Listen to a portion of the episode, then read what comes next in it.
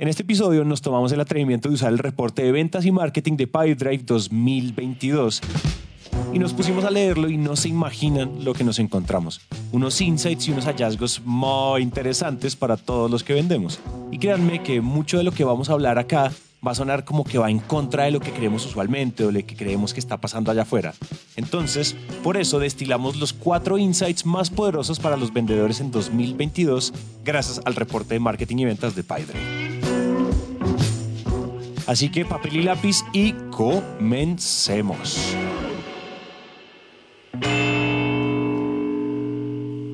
Hola a todos y bienvenidos al episodio número 58 de Máquina Duventiñas. ¿Qué onda, papaloncho?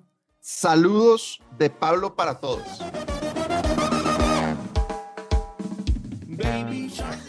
de Pablo para todos. Bien, bien, bien, bien. Al día de hoy, ¿cuántos meses hay de embarazo ya? Eh, te lo voy a decir como dicen los papás y que a mí me super ultra cagaba, güey.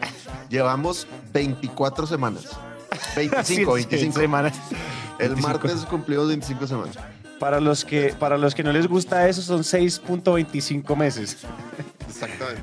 Gracias. Acabas el cálculo muy rápido. Oye, buenísimo, buenísimo. Qué felicidad, qué felicidad. Se va acercando en máquina, todo el mundo va a ir siguiendo el, todo el mundo va a ir siguiendo el, el proceso. Ojalá, ojalá. La verdad es que ha sido eh, un, un, una experiencia muy chévere. Ha sido un niño muy bendecido. No vamos a tener que comprar nada. Mi hermana me regaló su carreola. La hermana de Tere nos regaló una caja de ropa. Mi hermana también una caja de ropa. Luego hubo baby shower. Entonces, todo el dinero del baby shower, espero que las amigas de Tere y de mi mamá y de mi suegra no escuchen este podcast, pero todo el dinero del baby shower yo creo que nos lo vamos a gastar en el alcohol celebratorio.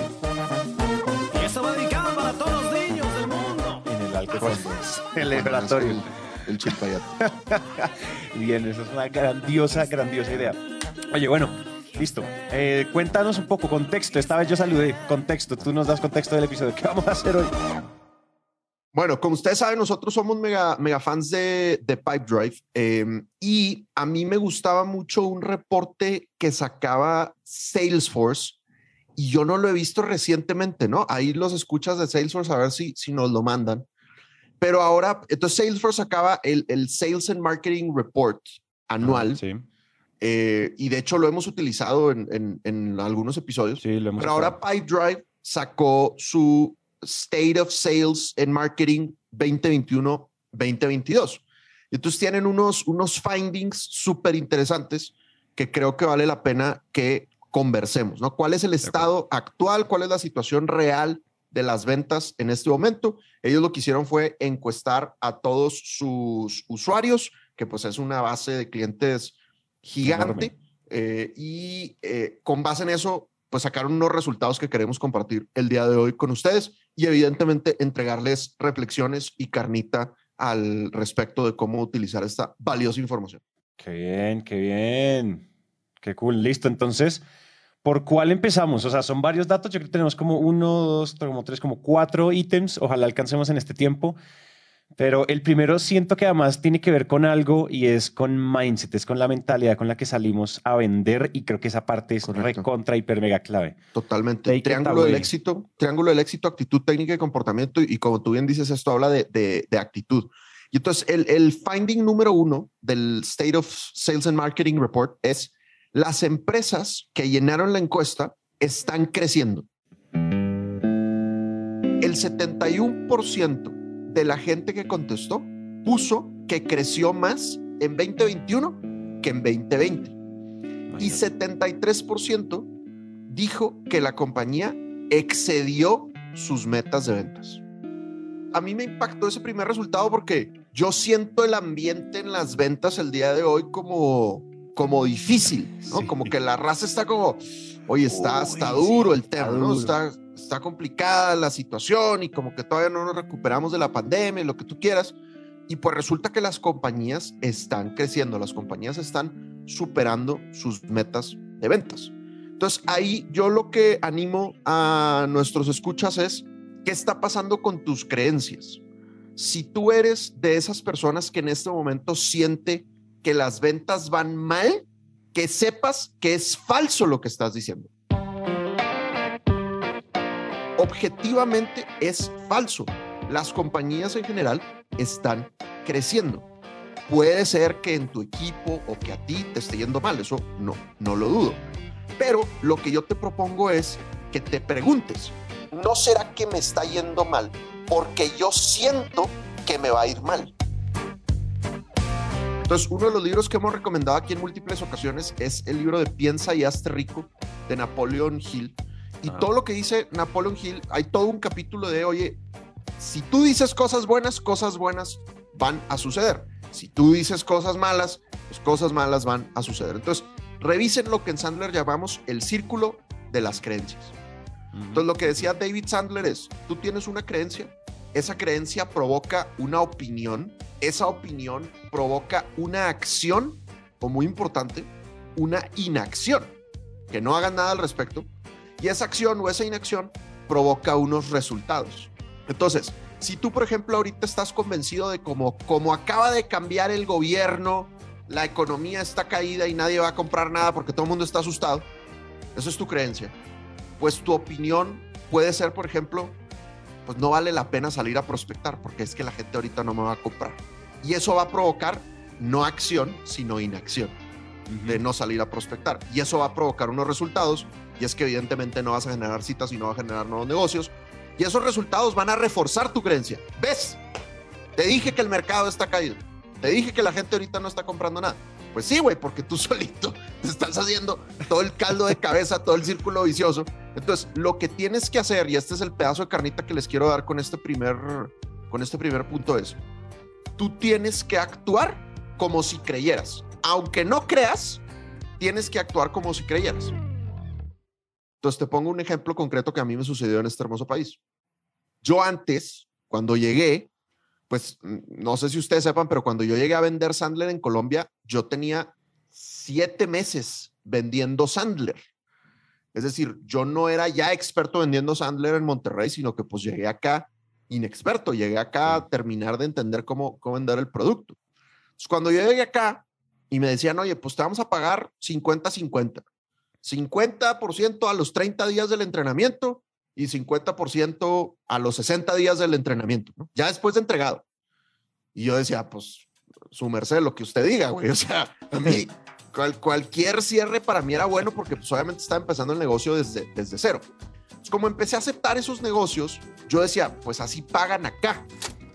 Así es, en Colombia, 50% 30 días después y 50% 60 días después.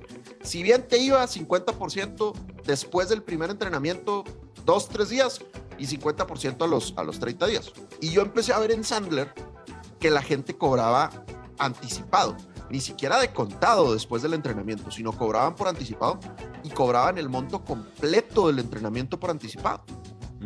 Y entonces, pues algunos amigos de Sandler me decían, güey, cobra por anticipado. Y yo decía, no, es que eso en Colombia no funciona. Eso en Colombia no va a funcionar. Hasta que en algún momento empezamos a tener problemas de flujo. No es que tuviéramos problemas de facturación, es que tuviéramos, teníamos problemas de flujo. Yo dije, vato, si no empiezo a cobrar antes, esto no, no va a funcionar. Entonces yo dije, pues vato, pues probémoslo, güey. ¿Qué es lo peor que puede pasar? Que, pues, que, me digan que no, güey, exactamente, ¿no?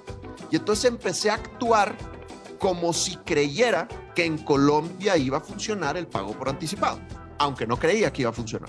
Pero pues Ingasu, tú pon cara de seguridad. Entonces, oye, ¿cómo se paga esto? No, pues generalmente nuestros clientes nos pagan por anticipado. Y te quedas callado y te muerdes todo tu interior, güey, para, para no decir, pero si no puedes. No, no, güey. Cállate la boca, güey. Y entonces, ¿qué empezó a suceder? Los clientes me empezaron a pagar por anticipado.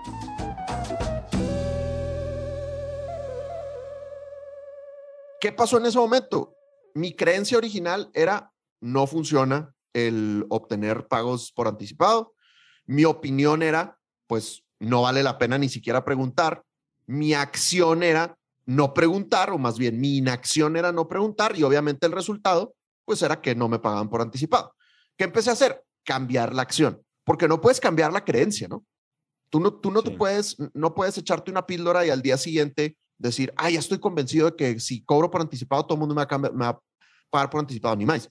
Tienes que cambiar la acción, tienes que actuar como si creyeras Y cuando empiezas a actuar como si creyeras, vas a empezar que van a cambiar tus resultados. Y ya que cambian tus resultados, yo ahora, para mí, que alguien me diga, te va a pagar 50% a los 30 días y, 60, y el otro 50% a los 60 días. O sea, yo tengo que aguantarme por no reírme en su cara, güey, porque, o sea, no hay manera en la que yo voy a aceptar ese, ese negocio. Me explico, ahorita ya estoy muy convencido de que claro que se puede cobrar por, por anticipado, ¿no? Entonces, actúa como si creyeras y obtendrás resultados diferentes. Barbarísimo. Oye, ahora que lo dices, ¿sabes qué me pasa a mí? A mí se me metió en la cabeza que el podcast era un producto vitamina y no un producto analgésico, es decir, que nosotros no solucionábamos ningún dolor, que nosotros no, sí, que nosotros éramos un nice to have, eh, como pues la proteína del gimnasio, ¿me entiendes? Como que, ah, sí, pues eso es chévere, pero pues no es necesario, ¿no? Totalmente. De eh, hecho, lo has declarado públicamente en este Lo he declarado públicamente, exacto. en este, esto ha quedado en on the record, ha quedado en, este, en, estos, en estos episodios. Y una de las cosas que recientemente hemos tratado de hacer y ahorita que estamos creando el equipo de ventas y estamos creciendo y demás, es que definitivamente tiene que haber, o sea, nosotros no estaríamos donde estamos si en serio no estuviéramos solucionando algo. O sea, a punta de nice to have no es cierto. Y entonces hice un ejercicio muy, como un ejercicio aterrizado, como de voy a leer mi diario. De nuevo la vida me dice que el amor no es para mí. en serio, porque cuando estoy cerrando, ¿por qué estoy cerrando? Porque yo siempre, o sea, siempre esas preguntas siempre las terminamos haciendo en un kickoff con el cliente. Finalmente esa información la tenemos, la tenemos toda logueada en el CRM. Y empezamos a ver, y efectivamente sí estamos solucionando unos dolores, pero son dolores que no son tan evidentes o no son tan, no son, no son dolores tan claros como los de un dentista. Nadie me va a dar la oportunidad de demostrar cuánto puedo amar.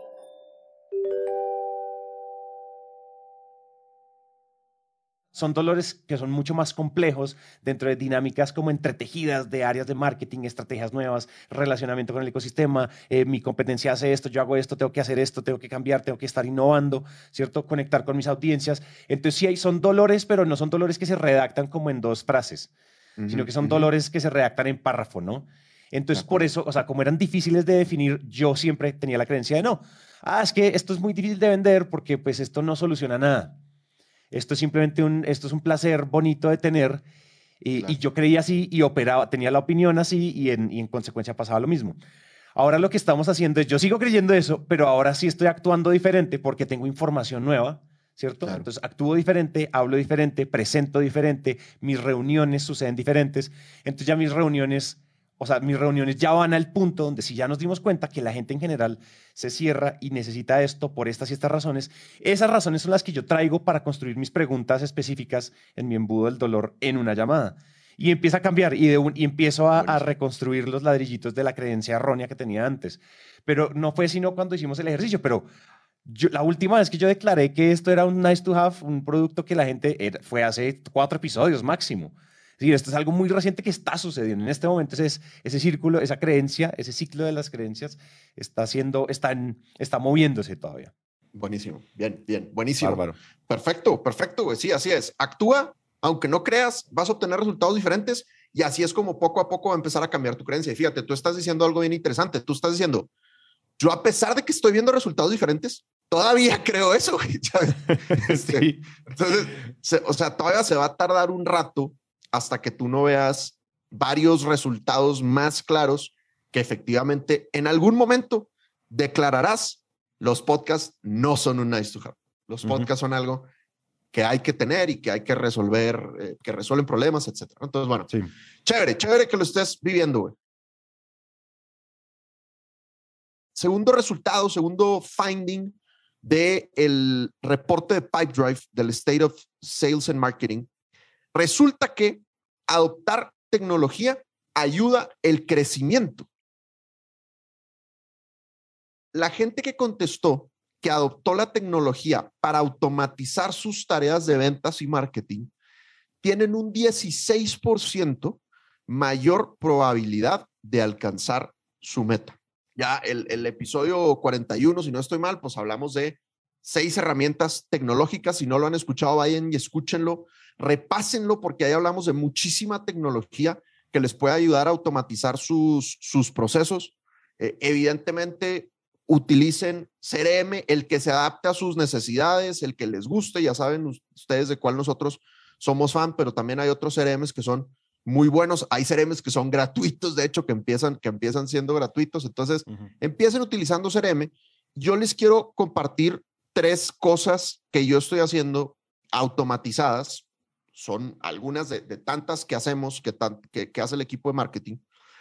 Lo importante es no hacer talacha innecesaria, o sea, no hacer chamba básica que pues ya un, un robot puede hacer por ti eh, prácticamente gratis, ¿no? Entonces, tres cosas que a mí me, me ayudan demasiado. Número uno, los, los lead magnets. Entonces, nosotros tenemos eh, tres cursos, dos cursos gratuitos que son lead magnets. Como, como su nombre lo dice, pues son magnetos de leads. cada vez que yo doy una conferencia, o por ejemplo en este podcast lo hemos promocionado, pues la manera de captar mails de mis posibles prospectos es vayan a www.sandlerdarmacidas.com, diagonal recursos, y ahí pueden descargar el acelerador de ventas, que es un curso gratuito para acelerar tus ventas, y la fórmula 3x3, que es un curso gratuito para prospectar. Entonces, aprovecho para hacer el anuncio de los patrocinadores. Si no han visto esos cursos gratuitos, vayan a www.sandlerdarmacidas.com, diagonal recursos. Esos cursos gratuitos están automatizados. Tú te registras y automáticamente te van a llegar tres mails donde vienen las tres sesiones de los videos que son el curso gratuito. Y no te llegan inmediato, te llega uno y luego a los dos días te llega otro y luego a los dos, otros dos días te llega, te llega otro. Y para que sepan, dependiendo de lo que yo esté promocionando en ese momento, puede que después te mande una invitación a un webinar o te mande una invitación a un curso o alguna cosa así. Entonces, el lead magnet lo que hace es entibiar a alguien que llegó en frío, lo entibia y ya que ve ese curso y está un poquito más caliente, pues se le hace alguna oferta. Si no estoy vendiendo nada en ese momento, pues simplemente queda en mi base de datos para que cuando yo vaya a hacer un webinar y lanzar algo, pues ahí, ahí le, le mando la invitación al webinar. Que por cierto, segunda cosa que automatizo, los webinars. Cuando tú te registras a uno de mis webinars, ya está la cadena de correos preparada. Entonces tú te registras y te llega el gracias por registrarte y luego al día siguiente te va a llegar el, oye, prepárate para el webinar viendo este video de 10 minutos y luego a los tres días te va a llegar el, ya estamos a tres días y luego el estamos a dos días y luego te va a llegar el, ya estamos en vivo, etcétera. O sea, es una cadena de correos que ya está automatizada que ayuda a aumentar radicalmente la asistencia a los webinars, ¿no? Y pues yo en los webinars, no en todos, pero en muchos webinars, pues está directamente atado a alguna venta que quiero hacer. Pues para mí es importante tener todo eso, todo eso automatizado. Y la tercera, que es la obra maestra de Alex, nuestro COO, es un Typeform. Entonces, si, si ustedes ahorita están interesados en un curso en Sandler, ustedes van a ir a mi Instagram y en el link en la bio va a haber un, un, cuestionario que ustedes tienen que llenar. Si ustedes llaman a nuestro teléfono, te vamos a decir, por favor, llena ese cuestionario. Si tú llenas el cuestionario, el cuestionario te hace una serie de preguntas, te hace un diagnóstico súper chévere de tus ventas, de tal manera que a mí me avisa si es el momento para que nos reunamos o no nos reunamos, porque incluso preguntamos hasta presupuesto en ese cuestionario. Entonces, ¿qué pasa? Pues ponemos ahí cuánto cuestan nuestros cursos y la gente que dice, oye, ¿sabes que en este momento no es tiempo para invertir tanto? pues entonces lo mandamos a los cursos gratuitos y lo mandamos al podcast y lo mandamos al canal de YouTube. O sea, le seguimos dando carnita. De toda la carnita que tenemos gratis, por supuesto que se la regalamos con muchísimo gusto. Pero si es alguien que ya quiere dar un mayor paso, dice, oye, ya me quiero profesionalizar, quiero tener una certificación, pues entonces ahí valida los requisitos y automáticamente lo manda a un Calendly para que agende la reunión. Entonces ahí son tres maneras diferentes de cosas que antes se hacían manual y que si las hiciéramos manual sería, sería imposible. O sea, imagínate, a mi último webinar se registraron 3.500 personas. O sea, ¿cómo, ¿cómo va a poner a mandarles mails manualmente a, no, no, no. a cada uno? ¿Sabes? Sería, sería una locura. Eh, incluso, aunque le mandara un mail a toda la base de datos manual, también es una perdedera de, de tiempo. Entonces, usen la tecnología para aumentar sus ventas. Bárbaro, bárbaro. Incluso si uno está prospectando como estamos prospectando en B2B, estamos enviándole al tomador de decisión un correo, etcétera. Incluso, por ejemplo, lo que yo hago en Pipedrive es que uno puede, em, pues uno sincroniza su correo y uno puede escribirlos la secuencia de correos de seguimiento. Sabemos, hemos, hemos hablado mucho de estas estadísticas, pero en general la gente responde como en el, entre el cuarto y el séptimo contacto eh, y uno cierra un cliente como en el contacto número entre 15 y 20. ¿Cierto? Entonces, es decir, uno tiene que tener una secuencia, unos, unos libretos en secuencias de mails, de llamadas, de contactos, ¿no? Como que el último contacto ya es como medio cierra, o sea, tienes, tiene, o sea, si ya no me vas a contestar, discúlpame, me tiro al chiquero, chao, no te sigo enviando correos, pero todos esos correos uno los puede escribir una sola vez y enviarlos mil veces. Cada vez que te llega un lead, ah, te llega un lead, oye, es que no sé qué, o te, mira, este es el, o te averiguaste el correo del gerente de marketing de X compañía, pues uno tiene los templates que uno escribió una sola vez, uno gestiona los templates en PyDrive, por ejemplo, yo los, yo los gestiono ahí, y cuando voy a escribir, obviamente queda como el hola, fulano, entonces yo le cambio el fulano por hola, Dan, eh, y le cambio, el, y le cambio el, el, subject y simplemente ya está todo escrito. Correo número uno. El correo número dos de, oye, veo que no viste el anterior, cuéntame si, sí, no sé qué. El tercero, oye, eh, ¿será que esto sí tiene sentido? El cuarto. Y así, así hasta el séptimo, por allá lejos de, listo, ya no te jodo más la vida. Pero todos esos pueden estar ya escritos, incluso pueden, esas secuencias se pueden también automatizar y uno simplemente coge el correo de la persona que quiere prospectar y, pum, lo mete a la secuencia de automatización uno, uno por uno. Por, digamos que el tuyo es como de, de, marketing a ventas, este es como de uno prospectando uno a uno, buscándose a la gente en LinkedIn y demás, te logras sacar el correo de alguna manera y pum, lo metes a tu, sí. a tu funnel. Entonces, ese tipo Total. de cosas también se pueden, uno no tiene que escribir, hoy en día uno no tiene que escribir los correos a mano cada vez que va a enviarlo, porque eso sí 100%. que es una perdera de tiempo. Y más si son como yo que escriben solo con estos dedos. Entonces, como, como viejito. Tac, tac, tac, como viejito, como máquina de escribir. Entonces, no. Como tiranosaurio Rex. Oye, güey, eh, sí, fíjate, si lo piensas, uno de los mayores dolores de los vendedores es que no tenemos tiempo, que estamos bien, bien ocupados. Entonces, pues no podemos quejarnos de que no tenemos tiempo si no estamos usando tecnología para hacer nuestra vida más, más eficiente. ¿no? Claro. Entonces, ahí cada quien haga la, la, reflexión y piensen que, qué tecnología pueden empezar a, a utilizar.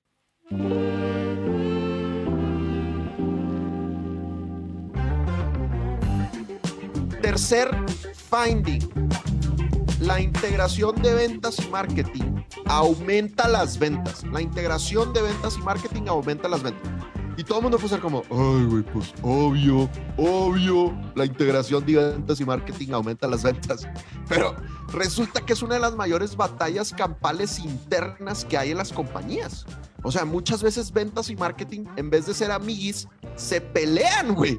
Y pues eso evidentemente no es bueno para nadie, ¿no? Entonces, dice eh, el resultado específico del estudio de Pipedrive. Uh -huh. Las compañías en donde ventas y marketing están bien integradas tienen 26% mayor probabilidad de exceder sus metas de ventas. Además de que tienen mayor claridad de su estrategia, misión y meta. Qué barbaridad. A principios de año hicimos un lanzamiento del bootcamp de prospección. La cabeza de marketing en mi empresa es Teresa, mi esposa, ¿no?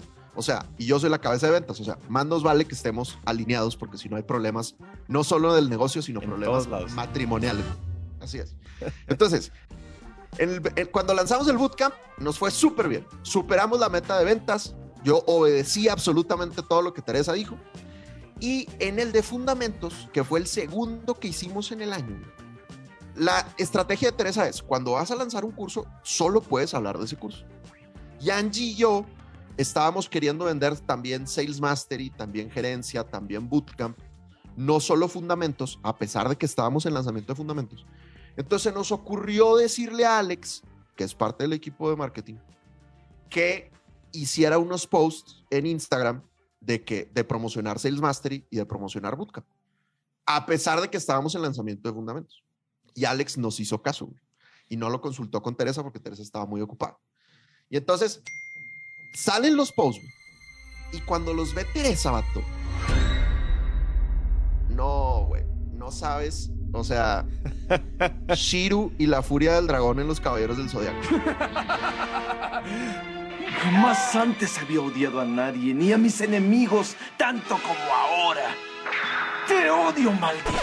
O sea, Teresa fue de que vatos, o sea, ¿cómo se les ocurre, güey, no seguir la estrategia? O sea, ¿cómo a ventas se les ocurre tener este capricho de que porque no están teniendo leads, pues busquen leads por otro lado, desgraciados? Pero es que ahorita el marketing tiene que estar hablando de lanzamiento de fundamentos, güey. No me mi estrategia, sí. Tal cual, güey, así es, ¿no? Entonces, pues obviamente me, pidió- me tocó pedir perdón de rodillas y la chingada. Pero ¿cuál fue el resultado? Efectivamente, no nos fue tan bien en el lanzamiento.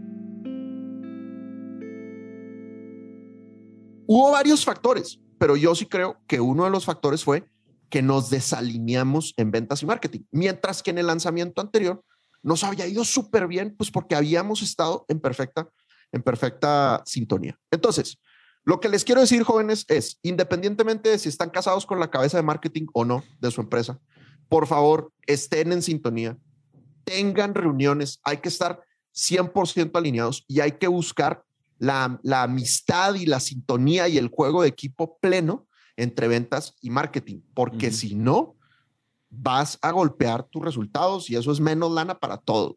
Sí, total. Y una de las cosas que nos ha pasado en Naranja es que en este caso yo estoy del lado de hasta ahorita empezamos a aplicar ese consejo porque más o menos desde marzo empezamos a organizar, empezamos a expandir el grupo de ventas, el equipo de ventas, nosotros éramos solo yo, nosotros éramos yo.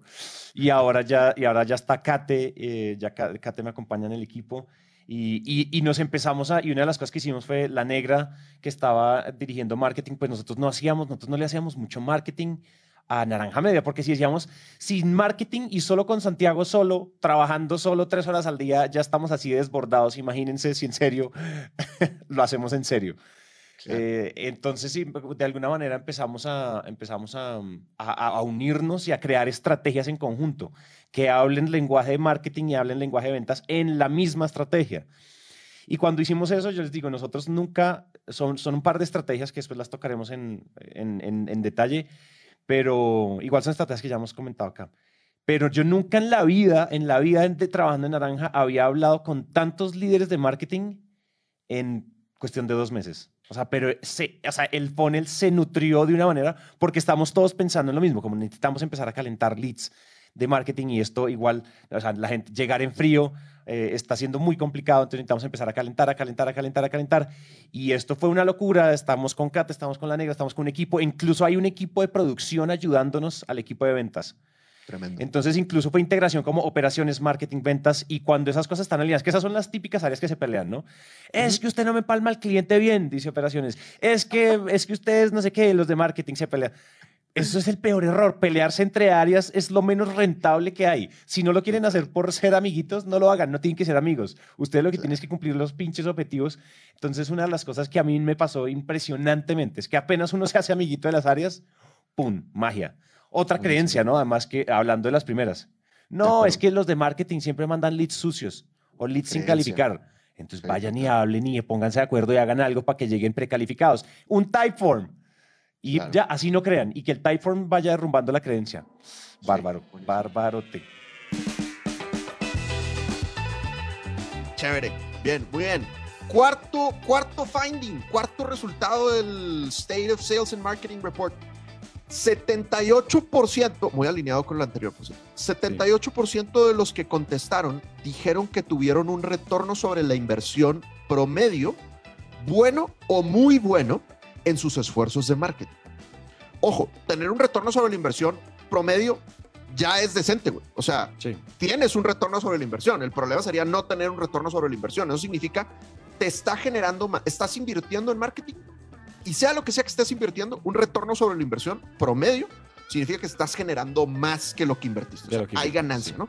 Y bueno, pues es que estás generando más y muy bueno es que estás generando muchísimo más, ¿no? Entonces, 78% de la gente que invirtió en marketing está recuperando su inversión incluso en, por mucha plata. Entonces, si eres empresario, si tú eres dueño de tu propio negocio, ¿no? Que por cierto, el otro día me hacía una pregunta un, un cuate en, en redes sociales y, y- y perdón que no, no recuerdo el nombre exactamente y no lo puedo citar, pero me decía, oye, yo soy vendedor independiente, me decía. Entonces yo comisiono porque vendo productos de varias empresas. Yo le decía, brother, tú no eres vendedor. Me decía, ¿cómo me presento?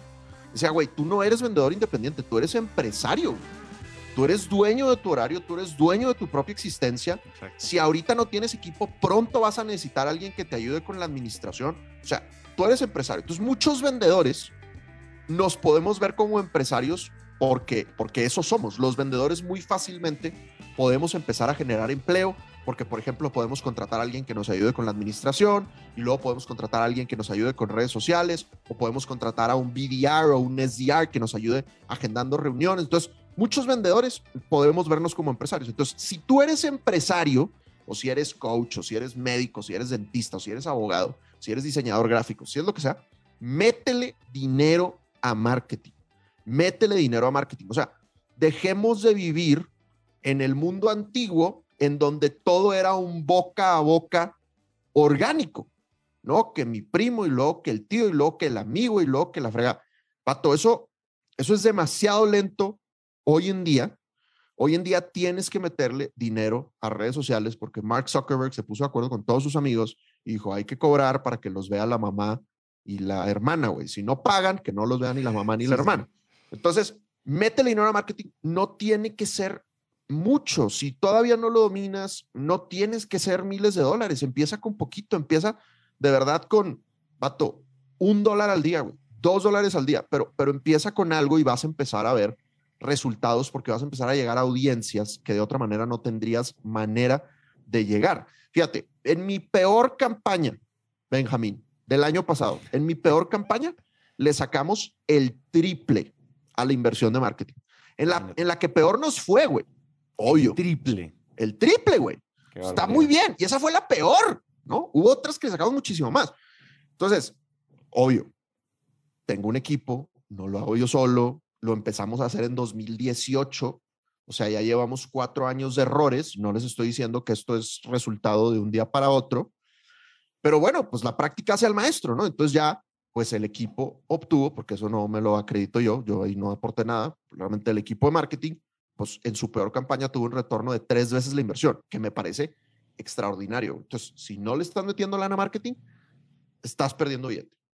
Eso decía, yo me acuerdo que, ¿sabes qué? Y esto me lo dijo en una entrevista un señor que se llama Juan Merodio, un español que vive en México que tiene como, él habla mucho de marketing, yo no sé, él se ha vuelto famosillo últimamente y Juan Merodio decía en su acento español sensual, decía, eh, si no estás pagando en Facebook, no estás en nada. Y era eso, él dijo como, eso de lo orgánico, lo orgánico, o sea, cuando, o sea, lo orgánico son golpes, o sea, lo orgánico son golpes de match de audiencias, pero lo orgánico, o sea, el juego está, está cableado para que lo orgánico tenga un tope. Está cableado para que lo orgánico tenga un tope, sobre todo en negocios. Claro, si tú eres un youtuber y llevas dándole 10 años, seguramente. Igual, los, también los youtubers hacen pauta de sus propios canales, etcétera, y hacen. Pero lo, lo orgánico tiene un tope y sobre todo si estamos vendiendo. O sea, es como se acaba, se agota rápido y el algoritmo se encarga de que se te agote rápido y tú sientas que tienes que meterle lana y hay que meterle lana. Y si uno se la mete con método, etcétera, etcétera, tema de otro episodio, pues hay retorno. Juan Mero decía eso, si no, si no estamos en redes, si queremos que estamos en redes sociales porque queremos una audiencia orgánica y esto, no estamos en nada o estamos dejando mucha plata tirada en, el, en la mesa por no estar dispuestos a invertir algo para retornar algo. Incluso, incluso en cosas como, por ejemplo, audiencia de podcast. Nosotros, una de las cosas que ha pasado con Spotify es que está madurando la plataforma y al madurar la plataforma lo que sucede es que cada vez más hay que estar haciendo acciones mucho más agresivas y costosas para atraer nuevos oyentes. Ya no es 2016 donde yo lanzaba un podcast y como era el único de los 100 que había, pues todo el mundo se abarrotaba a escucharme porque había muy poquita oferta. Esa época está pasando. A medida que maduran las plataformas va a seguir pasando eso. Hay que meterle la Noski Billuy, Billuy. Muy bien, güey. Y por último, la quinta, el quinto, quinto finding del, del reporte Pipedrive. Dos tercios de los que respondieron dijeron que el trabajo remoto ha tenido un impacto positivo en su vida. O sea, el 66%. Y 46% de los que respondieron dicen que los volvió más productivos. Solo 12 sienten que son menos productivos. Solo 12%, no 12 personas, ¿verdad? Solo 12% sienten que son menos productivos. Yo te pregunto a ti, ¿a ti el trabajo remoto te ha vuelto más productivo y ha tenido impactos positivos en tu vida? Pero, o sea, soy más feliz, soy más productivo, vendo más. El, todos los picos, a todos los récords de ventas que hemos batido un año tras otro, uno contra el otro de naranja, han sido en trabajo remoto. Eh, estoy, o sea, hago, o sea, como comida que cocino yo y eso me parece fantástico. No tengo que comer comida eh, hecha por otra persona, quién sabe con qué cosas en la calle. Claro, Es, no tengo que movilizarme y gastar en Uber, gasolina, Transmilenio, metro, eh, Subway, lo que sea. O sea, es lo mejor de la historia. Y, De poder, y puedo competir contigo creando eh, con nuestro estudio eh, de grabación. Entonces, o sea, es lo mejor que hay. Tengo morning routines donde no tengo que salir corriendo de la casa. Puedo leer. Es lo mejor, es lo mejor de todo. Sí, güey, yo, yo soy muy, muy feliz con el, con el trabajo remoto también. Pero bueno, se vale que hay gente que no, que no es tan, tan feliz, ¿no? O sea, Sí. también yo admiro y respeto mucho a los que, a los padres de familia eh, que les tocó atender a, a hijos chiquitos o, o bebés y que aparte tenían dos o tres, es en lo más intenso de la pandemia, pues yo no sé cómo se volvieron locos y pues, algunos sí se volvieron locos probablemente, o sea, tremendamente admirable. Entonces, bueno, se entiende que a algunos el trabajo remoto no les haya caído también o no les haya convenido, ¿no? Y, y también hay una cosa, y es que igual pues estamos hablando, hay un sesgo de privilegio grande y es pa- particularmente tú y yo pues tenemos cada uno oficina dedicada dentro de nuestra casa, Claro. ¿cierto? Y de podemos cerrar la puerta y nadie nos molesta, que esa es una de las... Alex Torrenegra decía que clave del trabajo remoto es poder tener un espacio dedicado de trabajo y no trabajar en la sala o en el comedor. Muchos Total. De los que nos escuchan pues dicen, no, yo odio trabajo remoto porque estoy en el comedor y entonces me toca correrme Claro. cuando desayuno y entonces no tengo el espacio, me duele la espalda porque la silla no es ergonómica. Es decir, igual hay un sesgo de privilegio. ah, Échenle una pizca de sal a nuestra opinión efusiva, porque definitivamente nosotros somos fans, pero así terroríficos del trabajo remoto porque tenemos un espacio dedicado, etcétera. Pero incluso, incluso si ustedes, o sea, yo creo que hay gente que igual necesita ir a la oficina porque de pronto allá es donde está su zona de genio y su zona de concentración y, y ahí es donde lo necesitan, 100% válido, pero creo que el Claro. trabajo remoto igual hay que, yo, yo diría de manera sesgada, como igual denle la oportunidad, traten, cómprense la silla, suban Claro. los megas del internet eh, y si ya Total. definitivamente no, de una, sin ningún problema, pero estoy de acuerdo contigo. Eh, traducción de Santi, sesgo de privilegio, o sea, somos unos pinches fresas, básicamente, ¿no? Una disculpa, nos sentimos bendecidos, bendecidos y afortunados. Entonces, aquí el punto es, bueno, si eres empresario, si eres empresario, como dice Santi, y tú te ha caído bien el trabajo remoto y te parece chévere para, tus, para tu gente, pues asegúrate que le estés dando las herramientas, ¿no? O sea, Oye, pues echa la mano con el computador, güey, echa la mano con el internet, echa la mano con el escritorio, lo que sea, para hacerle la vida, o sea, te estás ahorrando espacio de oficina, pues invierte en que la gente tenga buen espacio de oficina en su, en su propio hogar, ¿no? Y que tenga un buen micrófono, unos buenos audífonos y una buena cámara, etcétera, ¿no? Eso sí eres empresario. Y si tú no eres el empresario, si eres, si eres vendedor, independientemente si eres empresario, eres vendedor o eres las dos, pues acéptate como eres y actúa en consecuencia. Es decir, dependiendo de tu estilo de personalidad, puede que a ti te convenga o no te convenga el trabajo remoto. O sea, no te sientas mal si para ti es difícil trabajar en la casa. Hay gente que no puede trabajar en su casa, güey. Y puede que tenga el espacio de oficina, pero es que para ellos estar en la casa mentalmente es como relax, descanso, y se le- les cuesta ser productivos. Entonces, si ese es el caso para ti, acéptalo y actúa en consecuencia. ¿Qué vas a hacer? O sea, si no puedes ir a oficina, pues vete a un café o, o- o- o anímate a invertir en un coworking, lo que sea, ¿no? Y por otro lado, si a ti te sirve mucho el trabajo remoto y tal vez en tu empresa no te están dando tanto esa flexibilidad, pues negócialo, güey. Plantea resultados, plantea un experimento. A ver, dame oportunidad de este mes trabajar remoto y te voy a conseguir esto y esto y esto. O sea, negocia, güey. Utiliza tus habilidades de venta para, para vender eso, ¿no? Y lo que yo les diría es, una de las cosas más importantes de la profesión de ventas, una de las cosas más cool de la profesión de ventas, es que te permite tener el estilo de vida que tú diseñes. Entonces, sácale jugo, porque esta revolución de vida que provocó la pandemia, una de las cosas positivas, creo yo, que nos dejó la pandemia a pesar de todas las tragedias que hubo, pues es que todo el mundo nos replanteamos la manera, la manera de vivir y pues resulta que ahora podemos vender muchas cosas, no todo, pero muchas cosas se pueden vender estando en otro continente. Entonces tú te puedes ir a vivir literalmente a otro país y seguir vendiendo para la misma empresa local para la que estás vendiendo. ¿no? Entonces, por ejemplo, Alex, mi COO, me dijo, oye, Dan, eh, que sepas que el próximo año me gustaría ser nómada digital. O sea, el próximo año voy a vivir en distintas partes del mundo. Y lo chévere es que a mí no me afectó nada. Para empezar, el güey ni siquiera vive en Colombia. O sea, ya estamos acostumbrados a trabajar remoto. Entonces, cuando el vato me lo planteó, pues para mí no va a cambiar nada la dinámica, güey, haz lo que quieras, o sea, me vale que eso, güey, si vives en otro uso horario, siempre y cuando atiendas las reuniones que tienes que atender, generes los resultados que tienes que resultar, que, que tienes que dar, sí, güey, me vale, me vale chis. Fíjate que nuestros, nuestros contratos eh, ha- han ido migrando no hacia las horas de trabajo y eso es- yo creo que las grandes compañías tienen que entenderlo ya o se van a quedar atrás. Y es que tienen que migrar hacia resultados, hacia objetivos y no hacia horas nalga sentados en la oficina marcando tarjeta. Hazlo desde donde quieras. ¿Cuántos episodios grabamos yo estando en Argentina, en Bariloche? ¿Cuántos episodios grabamos yo estando en, en Buenos Aires? ¿Cuántos Claro. clientes yo cerré desde allá? No importa donde uno esté. O sea, uno, mientras, yo creo que hoy en día, mientras uno tenga Wi-Fi, un computador decente y se pueda conectar, no hay que hacer nada más. No hay que hacer nada más. Y, a mí, mi equipo y mis socios no me van a medir por estás o no sentado en la oficina. Tuvimos una oficina, anécdota rápida, tuvimos una oficina y la entregamos porque nadie fue. Ah, un chistecito de 7 mil dólares que nos costó dos meses de error de, de oficina. Chistecito de 7 mil dólares, lástima. Eso pudo, haber sido, eso pudo haber sido mucho internet, muchas sillas ergonómicas y muchos computadores muy cool, pero se nos fue todo eso ahí. La, o sea, la gente tiene que entregar. Aquí lo que decimos en Naranja Media, aquí hay un solo Dios al que le rezamos y es al objetivo, a la meta y al deadline. Chao. Total, buenísimo. Oye, bueno, güey, tengo que salir corriendo, jóvenes. Resumen de nuestro episodio de hoy. Número uno, las empresas están creciendo. Así que cambia tus creencias. Si tú crees que tú, tu mercado no está creciendo, actúa diferente y vas a ver que te vas a subir a esa ola de crecimiento, de recuperación, pues no sé si pospandémica o pandémica. Dos, adoptar la tecnología ayuda al crecimiento. Deja de perder el tiempo en trabajos ineficientes. Número tres, la integración de ventas y marketing aumenta las ventas. Vete a echar cheves con tus colegas de marketing. Urge, compadre. Sintonía total.